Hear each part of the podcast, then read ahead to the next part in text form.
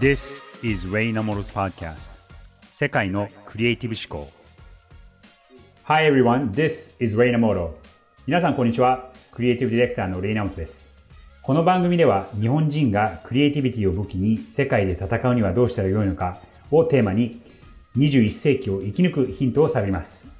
番組を一緒にナビゲートしてくれるのは滝口ゆりなさんです。今回もよろしくお願いします。はい、レイさん、よろしくお願いします。はい、前回は世界トップの人気を誇る美術館、ニューヨーク近代美術館、モマのキュレーター、パオラ・アントネッリさんのインタビュー前半をお届けしましたね。レさん、前半いかがでしたか？そうですね。あの、僕も彼女のことを知って10年以上になるんですが、すごく個人的なお話だったりとか、挫折だったりとか大変なこともいろいろ聞けて、すっごく新鮮でした。では、早速楽しみなインタビュー後編お聞きいただきたいと思います。 So, let's get started. Creative Voice. If you had to pick key shows in your career, what would be? You know, there are many. Um, the first one was very strong. It was called Mutant Materials in Contemporary Design. It was 95 because it was an exhibition that gave me a sense of confidence about, especially my um, display skills, right? Because パウロさんにこれまで数々の展示会を企画してきた中で、最も印象に残った仕事を聞いてみました。そうすると、彼女にとって一番印象に残っているのは、パウロさんがニューヨーク近代美術館モバで初めて企画した展示会だそうです。1995年の Mutant Materials in Contemporary Design という展示会なんですが、Mutant という意味は、突然変異体、突然こう変化するという、どっちかっていうと、こう、えー生物が変わっていくみたいな、そんなあ意図で使われる言葉なんですが、いろんなデザインに使われている材質に注目をして、キュレーションした展示会なんですね。So, interesting topic and great, beautiful display and exhibition. So, that gave me a really good sense of confidence. Also, it was the first and last time that MoMA let me do it, but most of the exhibition could be touched. その当時は新しい素材が世の中に続々と登場していて、どんな素材もデザイナーの手で素晴らしいこう作品になるということがテーマでした。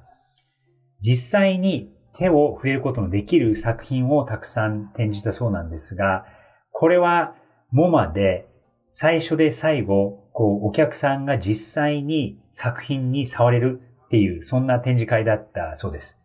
で、この企画展の成功で彼女自身の自分の展示スキル、キュレーションスキルに自信を持つことができて、今でもとても強い印象に残っているそうです。で、これはですね、僕も実は覚えていて、1995年なのでまだ学生時代だったんで、ニューヨークには引っ越してきてなかったんですが、春休みかなんか休みの時にニューヨークに来た時があって、行った覚えがあるんですね。で、その後、この展示会の作品集も買っていて、自分の本棚にこの Mutant Materials in Contemporary Design というのが、という本があったのを覚えているので、この展示会を彼女が、パウロさんがキュレーションされたっていうのは知ってはいたんですが、一番強い印象に残っていると聞いて、何か僕も嬉しくなりました。パオラさん、タイトルの付け方が面白いっておっしゃってたじゃないですか。いや、だからその、彼女なりのこう視点っていうところと、その視点から、えーそういう表現につなげて、ネーミングですよね。そのタイトルの付け方とか、ネーミングとか、すごく自然に彼女の才能の一つだと思う思うんですよ。で、あの、対談の中には出てこなかったんですけど、やっぱりこう、改めて振り返ってみると、その言葉のセンスっていうのが彼女すごく優れていて、で、それが、その、デザインとかアートの展示会をキュレーションするところの、えー一角ではあるんですが、すごく輝いてる一角だなと思います。Yeah, what, uh, what, what gives you that creative edge?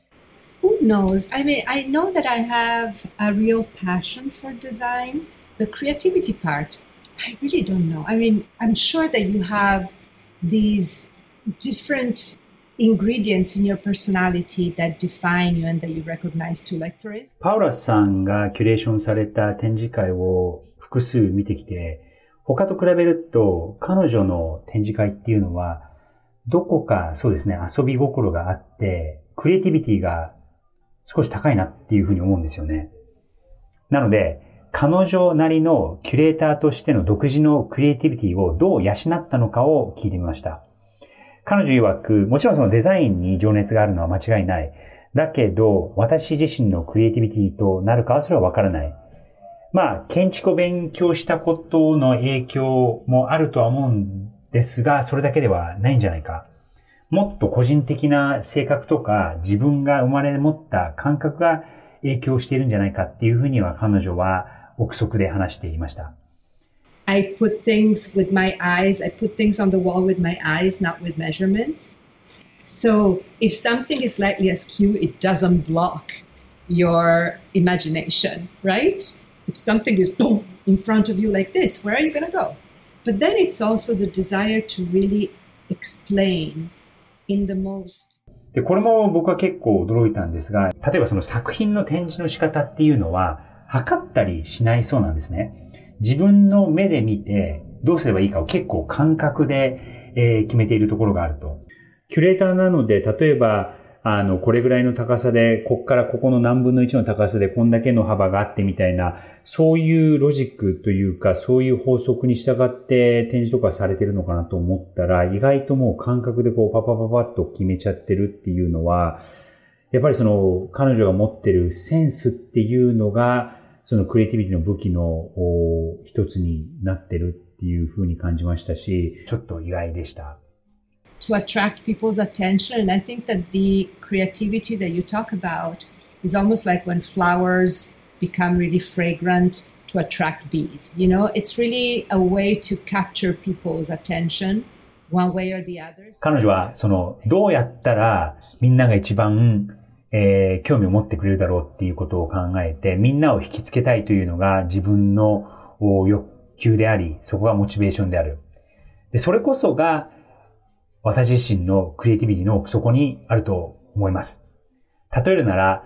すごく香りの良い花があったら、蜜ツバチが集まってくる感じに、この花の中にある蜜ですね。それがクリエイティビティっていう彼女なりの定義っていうのは、すごくこう新鮮で変わっていて、えー、面白いなと僕は思いました。彼女はやっぱりその他の人がこう作ってきたものをこう集めて、そして新しくこう見せ直すみたいなことをやってらっしゃるんですが、例えばそのアーティストの人が、えー、花を作る役割だとしたら、彼女はそこにある蜜が何なのかっていうことを周りの人に気づかせてあげるような、そういう役割なのかなっていう、ちょっと僕なりの解釈を、ができた感じですね。うん。一番本質の素晴らしい部分がどこなのかっていうところを、パオラさんの審美眼で見抜かれて、で、そこを的確に一般の方だったりとかが分かるように伝えるっていう。あの、モマがなぜすごいかっていうことをちょっと改めて考えてみると、まず、その、ちょっと一歩下がって話すと、アートの存在意義の大きな一つに、人々に新しい視点を与えたりとか、新しいことを気づかせるっていう役割を社会の中で担ってると思うんですね。で、正直そのアートとかっていうのって、完全に必要かっていうとそうでもなくて、別にアートがなくても最低限生活しようと思えば、できないことはないじゃないわけですか。なんだけど、アートとかデザインっていうものがあることによって、それまでになかった新しい視点で世の中を見たりとか、えそれまでに気づかなかったところを気づかせてもらったりとか、他のこととこう違うところ、ズレだったりとか、その、え差を新たに浮き彫りにするっていう、役割をアート、そしてデザインが持ってると思います。それに加えてアートとデザインの違いを考えると、アートはもうその見て純粋に楽しむっていうところかもしれないんですが、デザインの場合は、それプラスちゃんとこう、えー、生活の中で使えるっていう実用性のところも大事なわけで、そこにその表現だったりとか、えー、情緒だったりとか感受性を加えることによって感動を与える。で、感動を与えるから、それがちっちゃい感動でもいいんですけど、その感動を与えるからこそ、え人が使いたくなる。そして愛着が湧く。っていうところが、そのやっぱり、クリエイティビティの重要性なんじゃないかな。それに加え、ニューヨーク近代美術館モマは、そこを、その美術館という立場で世の中に発信をしていくっていう役割を果たしてるんじゃないかなっていうふうに、改めて考えさせました。うん。やっぱりその、ロングセラーになるものだったりとか、えー、っと、長く愛用されるもの、そして、いろんな国で使われるものっていうのは、本質的で人間の本能に訴えるところがどっかにあると思うんですよね。僕が、あの、会社でも、そしてやってることでもすごく気にしていることの一つに、えー、ロジックよりもマジックっていう言い方をしてるんですが、その、もちろんそのロジックは大事で、それは完全に必要なんですが、やっぱりその人の心を動かすっていうのはマジックなわけで、それがないと、ロングセラーだったりとか、長く使われてるっていうのはないんじゃないかなと思います。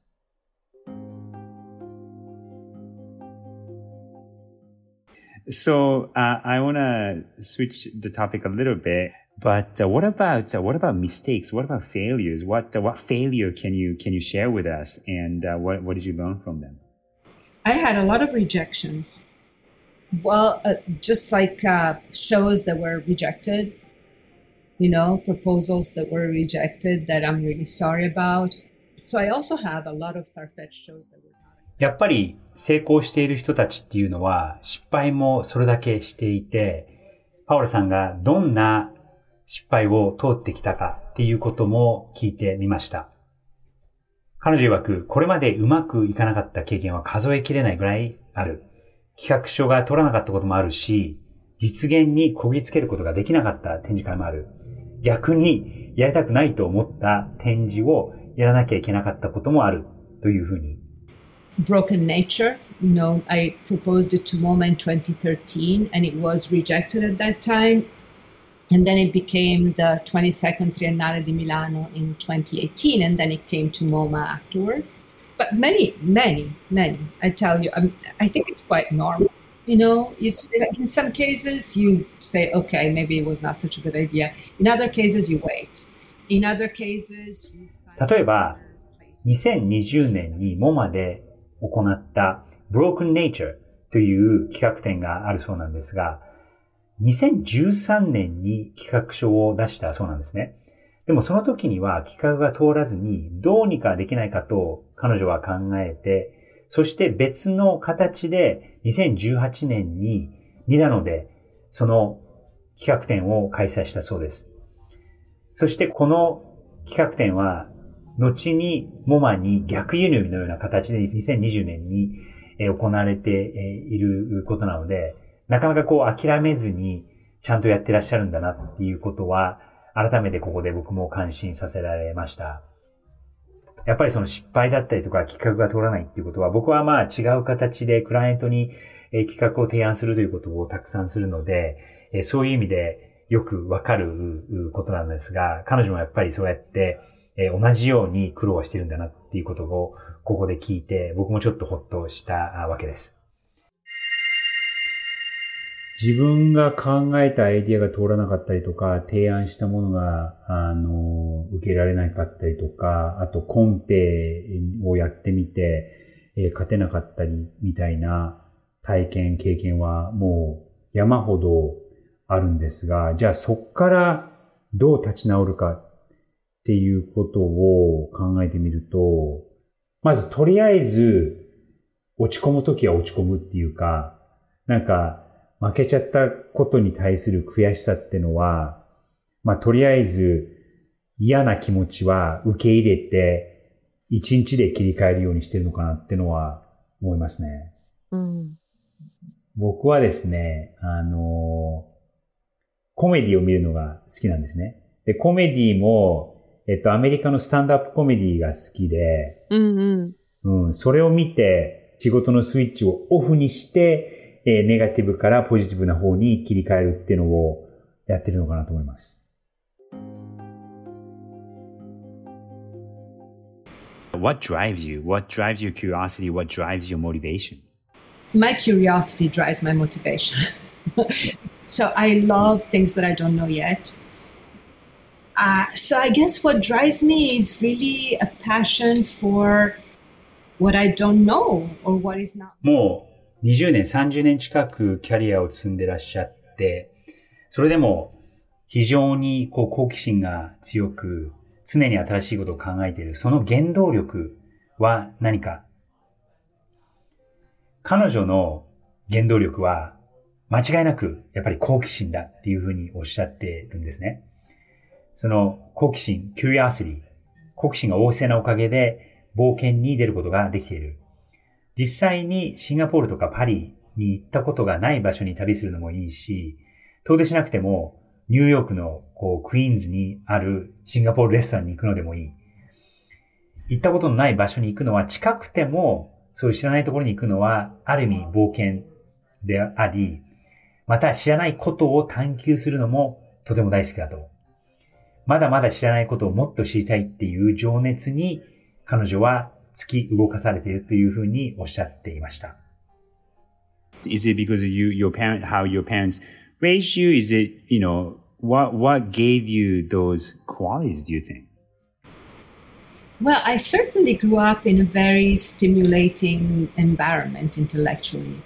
Um, my father and mother are both doctors. My dad was a surgeon. So, good part of it was was taught, or at least I was given the freedom to investigate. Right? Nobody ever stopped me. And even- その知らないことを知りたいっていう情熱の根源には、生い立ちも関係しているのではっていう風な話なんですが、両親とも医者で え忙しくしていたから、あまり口うるさくなかったそうなんですね。誰にも口出しされずに、やりたいことを自由にやらせてもらえた。子供が海外に行くのは珍しい時代だったんですが、毎年ヨーロッパのいろいろな都市で1ヶ月半ぐらいサマーキャンプだったりとか、語学を勉強することができた。そして語学が分かれば知らないとしても楽しくやれる。そういう背景があったことを今回のお話で知ることができました。I am like a vampire. The best way for my spirit to be lifted is to do a studio visit with a really great designer. Otherwise, it's not easy. Maybe music. Music can help. And uh, I just other people's creativity, right? この好奇心という面では、彼女の言い方でこれも面白いなと思ったんですが、I'm like a vampire っていうふうに言っていて、生き血を求める吸血鬼みたいに、彼女はその血というのが素晴らしいデザイナーのアトリエに行くことだそうです。その素晴らしいデザイナーのアトリエで見て、どんなに落ち込んでいてもモチベーションが上がり、音楽とか映画とかデザインとか他の人の才能に触れることがとっても大事なんだっていうふうにパウラさんがおっしゃっていました。これはちょっと僕も取り入れたいなと思って、例えば友達のスタジオに行ったりとか、えー友達のその作品の作り方を見るっていうのも自分の好奇心、そして原動力になるんじゃないかなと思います。バンパイアみたいなの私っていう風におっしゃる方ってそうそういないのですごい面白い表現だなって思って。うん、吸血鬼が血を吸うみたいに、デザイナーのスタジオに訪れて、そこからこう、あの、インスピレーション、モチベーションをもらってるっていう表現はすっごく面白いですよね。変わってますけど。ねえ、面白いですよね。私、あの、幼少期のお話とかすごく面白いなと思って伺ってたんですけど、あの、夏になるたびにヨーロッパの別の国とか地域に、あの、親御さんに送られて、で、あの、言語がわからない場所へ毎年行ったりとかしてて、で、そこでサバイブしたみたいなお話あったと思うんですけど、なんかそういう体験って、やっぱりこう、なんでしょうね。あの、何か苦境に立たされた時の底力につながってくるのかな、みたいなのは、すごく思いましたかね。うん、そう。だからその一番最初の彼女がやられたエキシビションのミューテンマテリアルズっていうのがありますけど、そのやっぱりミューテン、その突然変異、いろんなところに行って、えー、そこの状況にこう合わせて変わっていくっていう力を多分幼少期から間接的に教わってたんじゃないですかね。うん、なんかそういう強さっていうのはパウラさんのこうインタビューの中からもうひしひしと伝わってきて、そんなやっぱり幼少期にそういう体験があったんだなっていうので、こう、すごい腑に落ちたというか、その強さの源泉みたいなものはね、感じられましたね。Uh, to the extent that you can share, what's next? Uh, what, what do you have in your plan in terms of your show? What's next? There's so much going on. So I just opened an exhibition that's called Never Alone that is about the video games in MoMA's collection. So in 2012, in 2010, I started collecting video games from MoMA. And uh, there are now 36 we collect. じゃあこの好奇心が旺盛なパウラさんが今後どういうことをやっていくのか聞いてみるといろんな企画が動いているという答えが返ってきました。2023年の6月には Never Alone というビデオゲームにフォーカスした企画展の開催が予定されています。モマでは2012年からビデオゲームを作品として収集し始めたそうなんですね。現在ではテトリスやパックマンなど36作品をアート、そしてデザインの作品として収蔵している。ビデオゲームは人間との相互性をがあるデザイン作品だっていうふうにパウロさんここでおっしゃっていました。Then I'm going to keep on going、uh, with my project Design Emergency that is 気候変動、難民問題、それから inequality、不平等などの問題にフォーカスしたデザインエマージェンシーというプロジェクトにも取り組んでいるそうです。これ実はもう本がですね、出版されていて、やっぱりそのパンデミックの影響が強く、そのパンデミックが始まってきた頃に、こういう、えー、突然起こった世の中での出来事にどうデザインというものを使って対応していくかっていうところにフォーカスを当てた取り組みをしているみたいです。I am very good as a movie director. I'm very good as a leader of a team because I ご自分のことを彼女はえ映画監督のような存在だっていうふうにおっしゃっていたんですが、えチームリーダーには自分が向いてるんじゃないかと。それぞれのスタッフの能力を理解して、そして信頼して任せる。そしてチームリーダーとして大切なのは、程よい緊張感を与えつつ、落ち着きを保って相手に任せること。っていうふうに、パウロさんここでおっしゃっていました。So there's a lot, you know, and I want to reprise a project that I've been working on for way too long. I'm not even going to tell you how long about food as design, you know, so I want to reprise that. So there's always like never a down moment. The ideas are too many. That's the problem. Yeah, ideas are a dollar a pound. You know, it's, it's making them happen that is really tough. やりたいことが多すぎてダラダラする暇もないっていうふうにおっしゃっています。アイデア自体はそんな価値がない。 形にして実現にこぎつけるのは至難の技っていうことを、ここでパウルさんは強調していました。これは僕も改めて感じたことで、やっぱりそこは大事にしていきたいなと思います。Ideas are dollar a pound. It's making them happen. It's really tough. で、これもあの、アイディアっていうのは価値はほとんどなくて、本当の価値はそれを現実、実現することなんだよっていうことをおっしゃっていて、うん。やっぱりその、何回提案しても通らないものがあれば、じゃあ他のところでやってみるよみたいな、そういう壁にぶち当たっても楽観的に捉えて、そして実現の方向に持っていくっていう心構えと力っていうのは僕もこれを見習いたいなと思いました。うーん、なる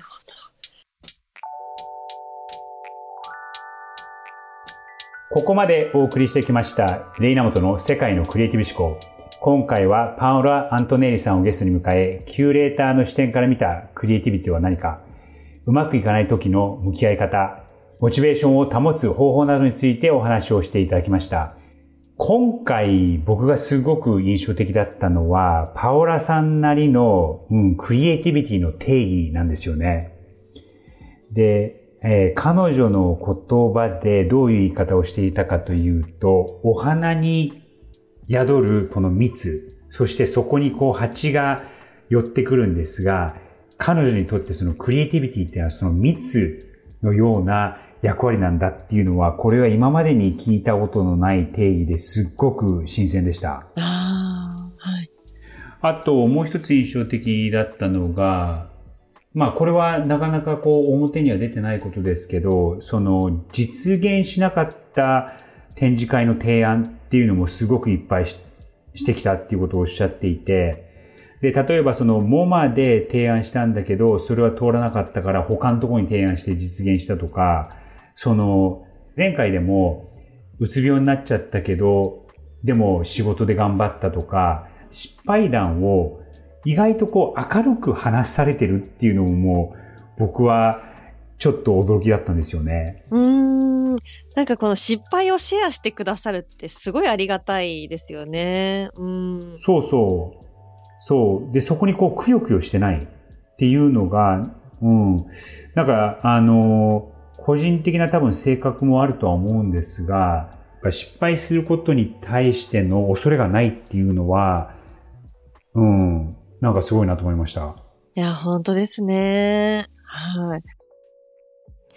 この番組ではリスナーの皆さんからのお便り募集しています。番組で取り上げてほしいテーマ、レイさんに相談したいことなど、番組の詳細欄にあるリンクからお寄せください。はい、リスナーの皆さんに番組に出演していただき、僕が直接ご質問に答えるコーナーにしていきたいと思っています。ぜひどしどしね、レイさんいただきたいですね。はい、よろしくお願いします。はい。この番組ではクリエイティビティを武器に21世紀を生き抜くヒントをお伝えできればなと思いますので、ぜひご質問やお便りをお寄せください。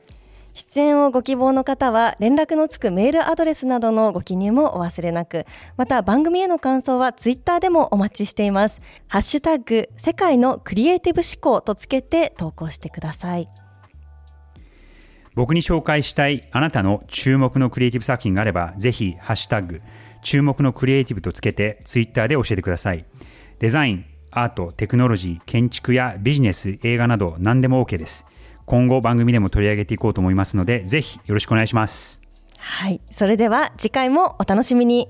お相手は滝口ゆりなとレイナオトでした。